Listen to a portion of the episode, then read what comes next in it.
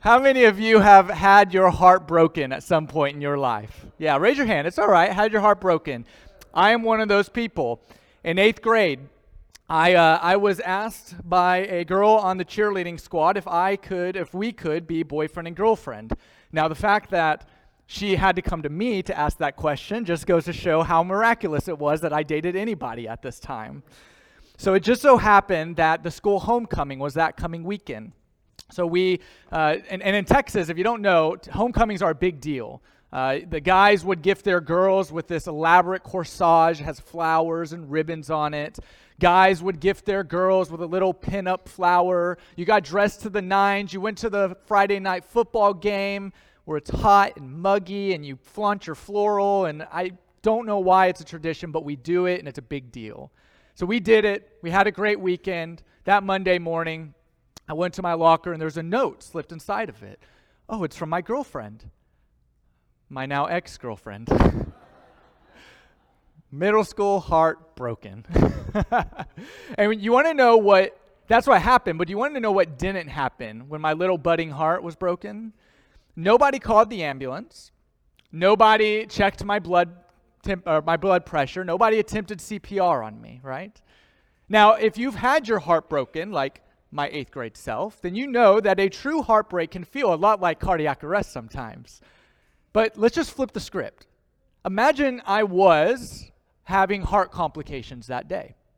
My mom calls 911, and the operator says something like, Oh, I'm so sorry to hear about your son's heart. Listen, don't try to change anything. Just listen, hold him, let him know he's loved, let him cry it out some.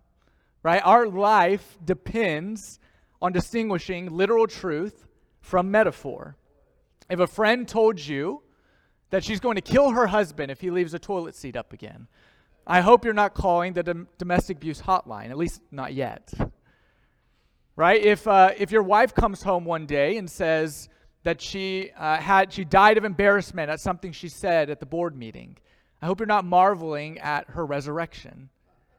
However, if your teenage daughter comes home one day and says she's contemplating suicide because of something embarrassing that happened in front of her peers, well, you would do good to take her literally. Both literal and figurative language can describe reality. We can tell lies with literal words, and we can reveal truths with metaphor. And indeed, when it comes to this book, that is absolutely true. Welcome to the Vero Beach Church of Christ, where we are continuing our sermon series, I Want to Believe, but where we are looking at the nine questions that are keeping your friends and your coworkers from giving their life to Jesus. You see, what we want to determine in this series is that faith is not determined by logic, but it's not afraid of it either. Right? We are reminding you that your faith in some ways may be blind, but it's not oblivious. That every day you will take a leap of faith but that you can have confidence that your feet will hit ground on the other side. Today, if you are visiting, it's going to be a little bit different sermon than we normally do. Normally, we like to speak in the Bible and through the Bible. Today, we're going to be spending a lot of time talking about the Bible. A little bit different approach, but absolutely important as we address this question Is the Bible this book that we read, that we have given our life to, that reveals to us the truth about what we claim to be our Savior, is it reliable? Is it trustworthy? And how can I have confidence of that? Do we take the Bible literally? What about the contradictions that exist in the Bible? And is the New Testament a trustworthy source to go all in? Now, questioning the legitimacy of the Bible is not an unnatural thing. It's certainly not a new thing. Even the Bible itself claims to uh, doubt the Bible.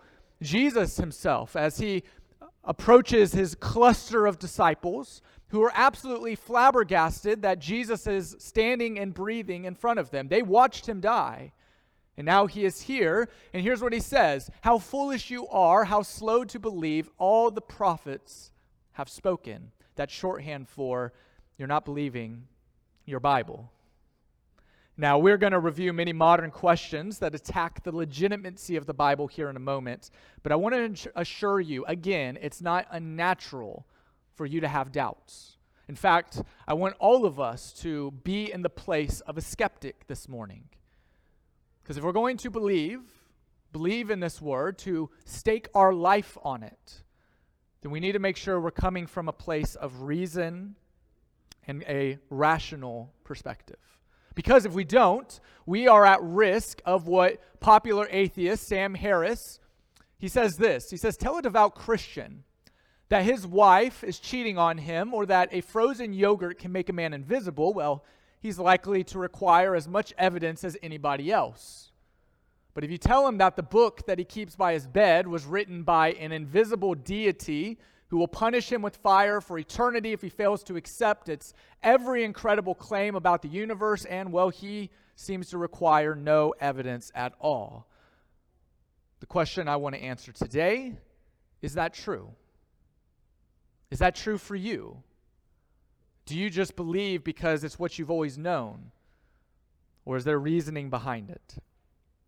I think the most appropriate place for us to begin, that's not supposed to be up there yet. Hold on, we'll get to that in a second. I think the most appropriate place to begin is the inconsistency of reading the Bible either literally or figuratively.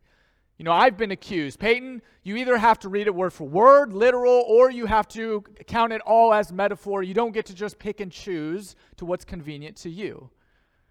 I'm not alone. In 2014, U.S. pastors were asked, describe your understanding of the Bible. Here were the three options that they were given. Number one, that the Bible is the actual Word of God and is to be taken literally, word for word, 28%. Option number two, the Bible is the inspired Word of God but not everything in it should be taken literally 47%. Or option number three the Bible is an ancient book of fables, legends, history, and moral precepts that are recorded by man. Now, instinctively, can't even help it, we expect that these statements categorize pastors in a descending order of how seriously they take the Bible. Number one being most serious, number three being they can just discard it.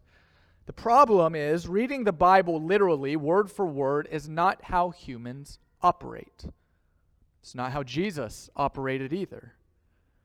Our lives are littered with metaphor. We bust a gut. We love with our whole heart. And even Jesus uses metaphor to describe himself. He calls himself the Good Shepherd, but he's not a farmer. He calls himself the true vine, but he's not claiming his planthood. Rather, he's tying into Old Testament themes. David, the shepherd, to become king. Israel, God's true vine. In fact, it was people who took Jesus literal word for word that often missed his point entirely. Let me give you three examples. One time, Jesus is in the temple. He's talking to religious folk, and he says, Look at this temple. One day I'm going to tear it down and rebuild it in three days. Now, this angered a lot of people, confused many. They thought, how could this marvelous building be destroyed and then built again, not knowing he's talking about his body? On another occasion, Jesus is talking to a man named Nicodemus. And he tells him that Nicodemus, you're going to have to be born again. And this causes Nicodemus to scratch his head. How can a grown man crawl back into his mother's womb and then be born a second time? Not knowing that Jesus is talking about a spiritual birth. Or when Jesus breaks all social barriers with a Samaritan woman, offers her living water that she will never thirst again, and again, she misses the point entirely. Here is my point. If the message of the Bible is true, then the literal realities of our own lives are embodied metaphors that point us to the transcendent God. Let me say that a different way. We use metaphor to connect our human realities to a very inhuman God. Let me give you two examples. God didn't notice fatherly love and then decide to call himself Father. No, instead, God created fatherhood so that the best human fathers would give us a glimpse of his paternal care for us. God didn't notice the intimacy of sex and marriage and then decide to call Jesus the bridegroom and the church his bride. God created sex and marriage so that marriage at its best would give us a taste of God's passionate, sacrificial, and unconditional love for us. So, wait a second, Peyton. Are you saying that I don't have to take the Bible literally then? That all of the radical claims of the Bible, I can just kind of sidestep right next to them and I don't have to deal with what they are actually telling me and the world? Not at all. As with every conversation you hold, some parts are intended literally, other parts are intended figuratively, and it's often pretty easy to tell which are which.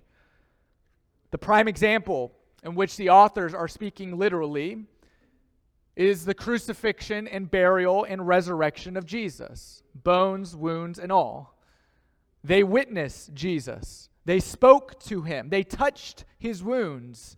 They share a meal with him, and he shows himself to hundreds of people. This is a very real moment, right? Recognizing the power of metaphor doesn't discourage us from God's radical claims about miracles and everlasting life and the hard decisions we have to make in our own journey with Jesus. Jesus often spoke figuratively about historical realities the Bible claimed happened. Literal and figurative readings of the Bible both have a place, and it is the responsibility of the church as a collective leaning on the wisdom of past church leaders and scholars to know which is being used and what purpose as we read the Bible together. Okay, maybe you can get behind that, but but what about the contradictions that exist in the Bible? What do I do with those? It's funny, I had a conversation with somebody who addressed this very thing to me. And, and, and my, my response to him was, I think, pretty disarming because he came to me asking about the contradictions, and I invited him into a conversation. Okay, let's talk about those contradictions. I didn't deny that they were there, I wanted to talk about them. And I asked him, okay, well, won't you give me an example? And we can talk about them. The funny thing is, he couldn't think of an example. And so I gave him one. Imagine that, right? Someone comes to disprove the Bible, and I'm the one giving the contradiction as an example. Let's just start at the very beginning of the book. Genesis chapter 1 and ja- chapter 2. Two creation stories that don't exactly line up in sync with each other. I thought, well, what do we do about this? And he's thinking, okay, yeah, that's good. What do we do about that? I think I'm right here. I think I'm winning. I said, well, instead of us looking at this chronologically, what if we actually looked at it theologically? What if the whole purpose of this is to juxtapose these two passages so that we see a bifocal version of them, as if these two passages were put next to each other on purpose for that very reason, giving us insight to a truth and a reality that no human was there to witness. I bring this up, and what I'm inviting you into is that contradiction shouldn't scare us. They shouldn't make us doubt the Bible's credibility. Jesus himself spoke in contradictions. He said, I am the Lamb of God, and I am the Good Shepherd. Well, which one is he? How can he be both the Lamb and the Shepherd? The Alpha and the Omega, the priest and the sacrifice. Now, you can dismiss all of this as contradiction, or you can experience them as paradoxes describing a reality and a man who transcends all understanding. New Testament author Peter Williams points out that Jesus frequently taught through paradoxes. Here's what he says The presence of such deliberate formal contradictions, he argues, does not mean that the contradictory statements are not both true in some deeper level. Paradoxical statements in the Bible, they force us to look at God and creation differently. You know, we're inclined to assume that our 2,000 year displaced minds are far more intelligent than the Bible and the people of that time. But I guarantee the more you read, the more that fallacy will become a myth to you.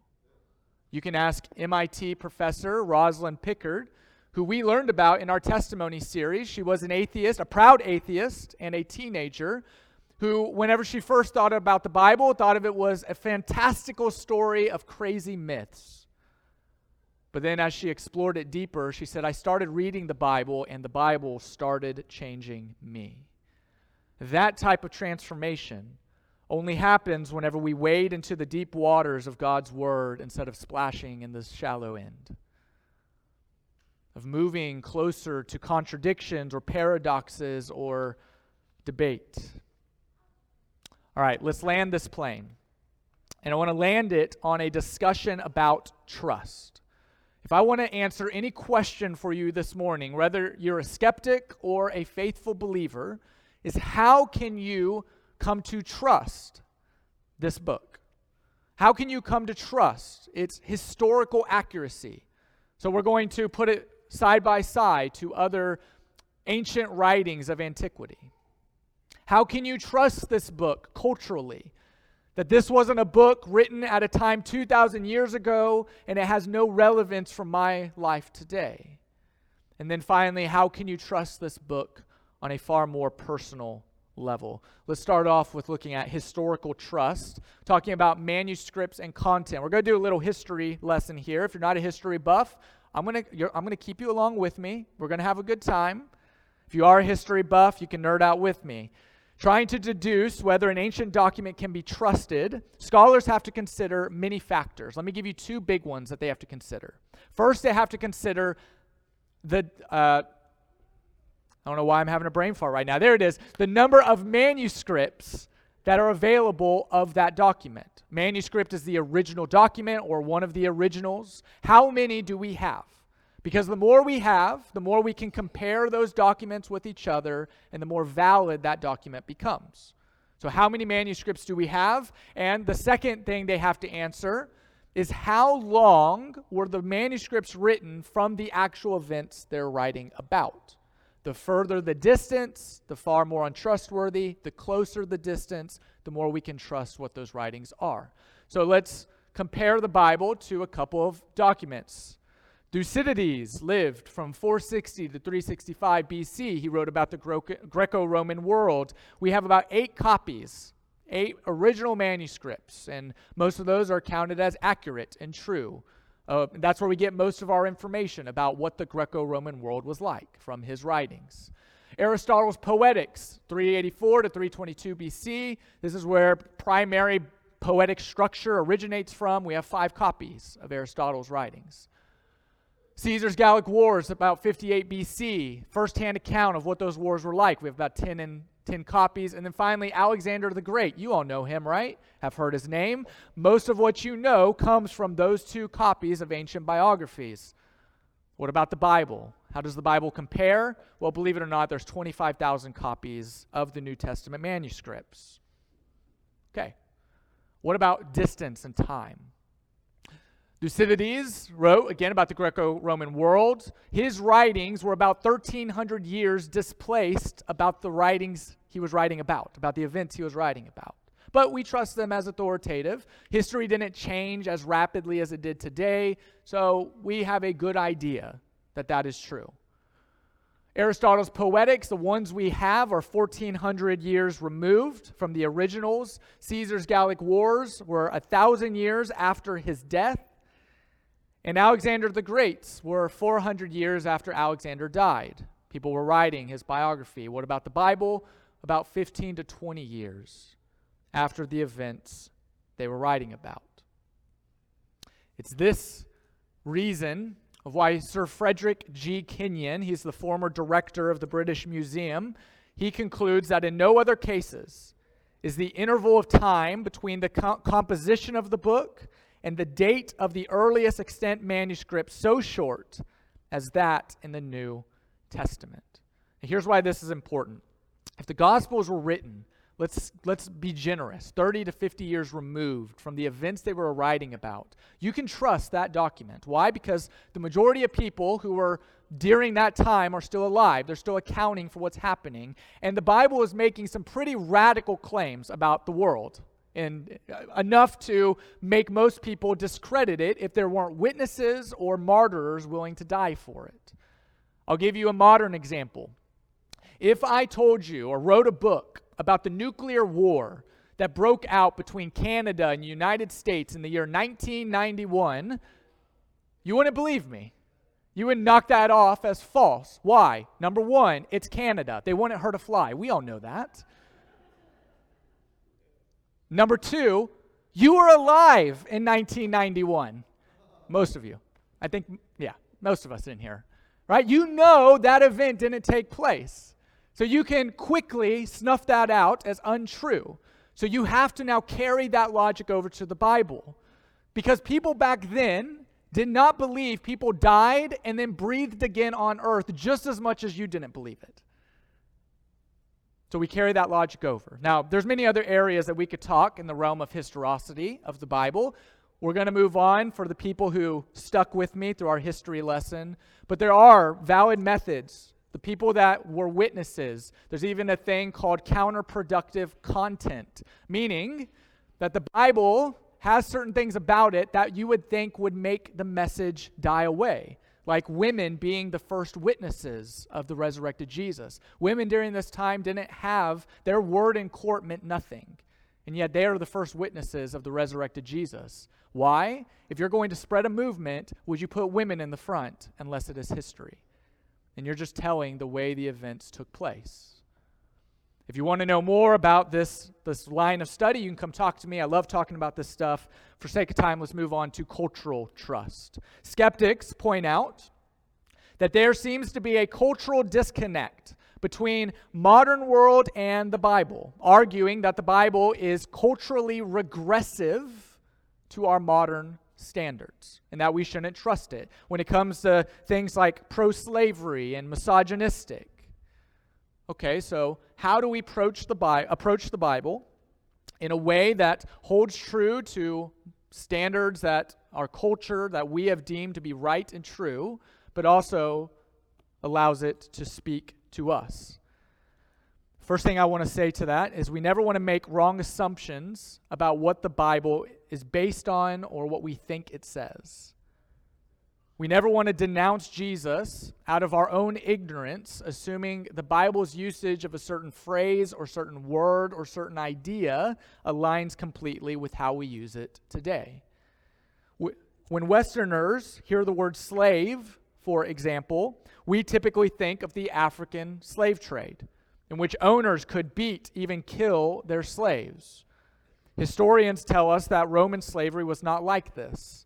Slaves were not identified as a race. They were not owned the same way that African slaves were owned. They were not segregated from society, killed on a whim, or tortured. In fact, history shows that about 85 to 90% of inhabitants of Rome and Italy were slaves in the first and second century. We are working with a different world, a different framework. We have to keep that in mind. Now, hear me very clearly that doesn't make it right. That doesn't make it right. Just because something is in the Bible does not make it right. We have to begin identifying the difference between the Bible explaining what is happening and God affirming and encouraging what is happening favoritism to older children, polygamy, the treatment of women as property. These are realities that exist in the world of the Bible. And God works in it and through it, but it's not methods of life that He ordains or commands. Now, putting that to the side, we have to be careful not to reject the Bible based off of our cultural reasoning. Because by doing that, we are prioritizing one cultural belief over another.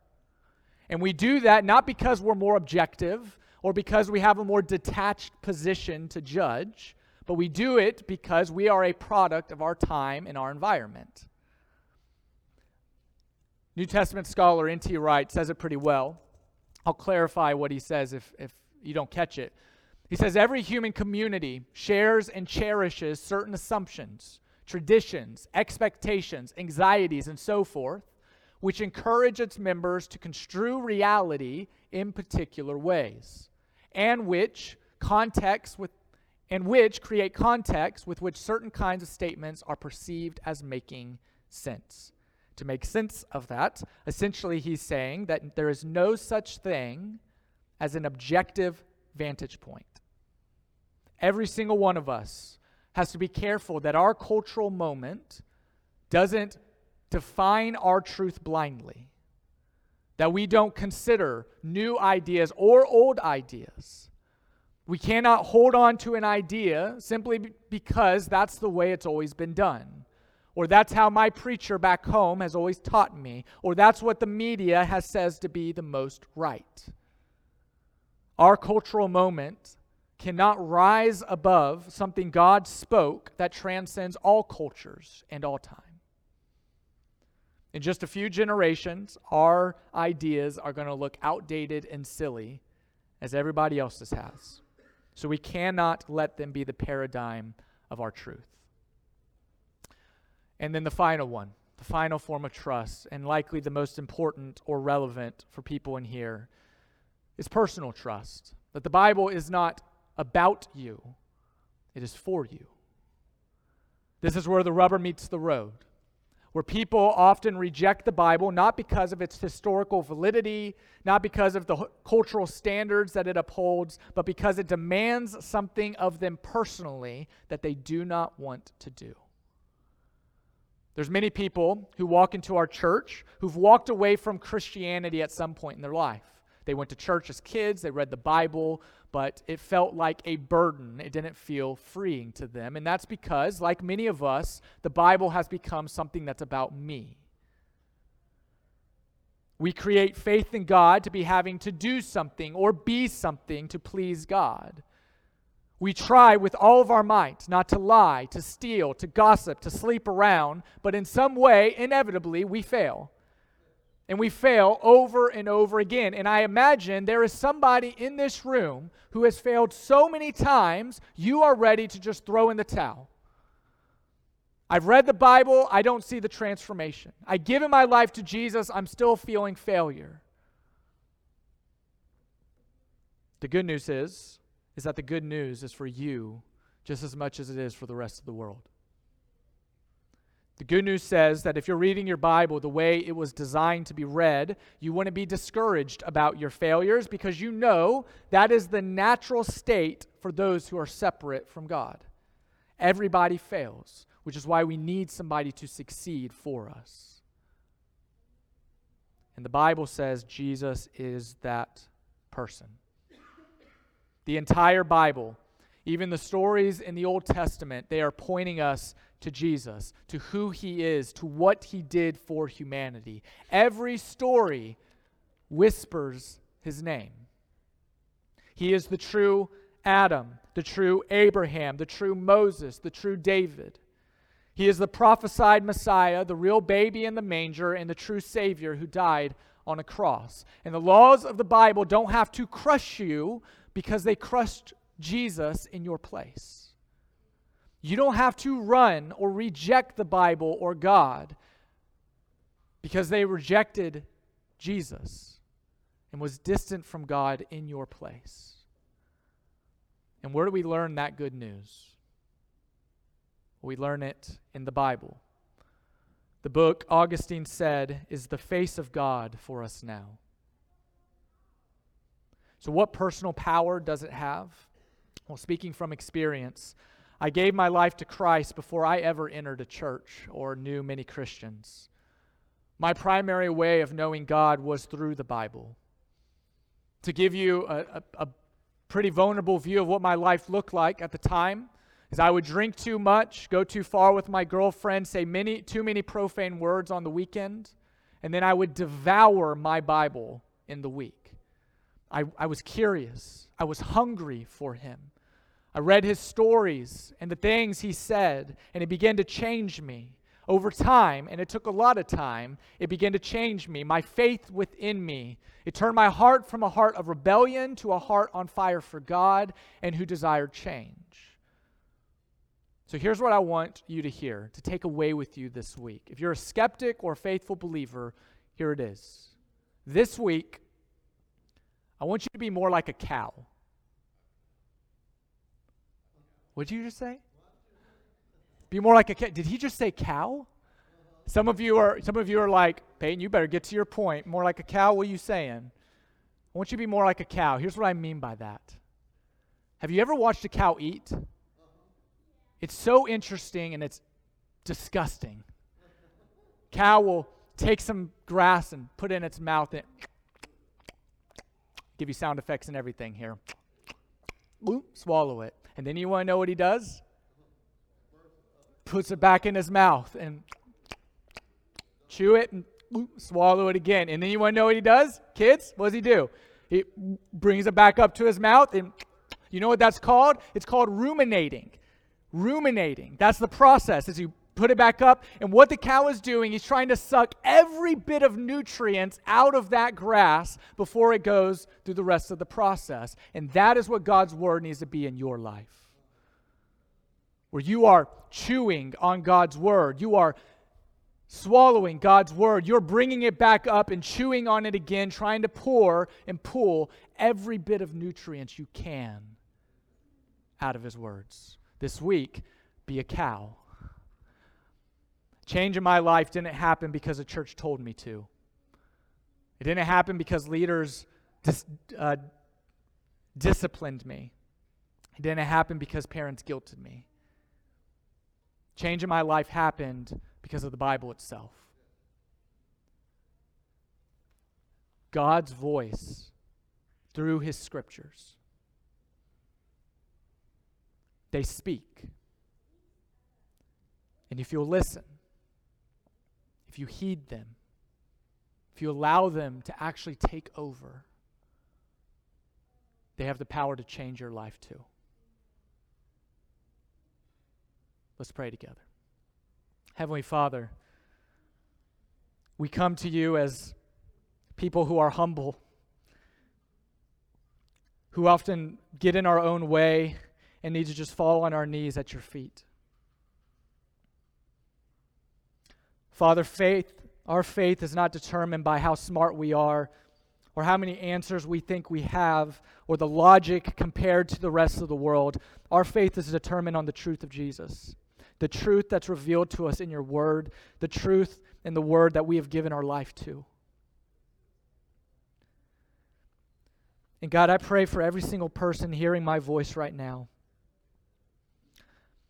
I pray that the Word of God will not be a stumbling block. It won't be a reason to push people away. God, it will be an invitation for life change. God, that we have a reason to believe it to be transformative in its power. That it reveals to us truths about the world and ourselves that the world cannot offer us.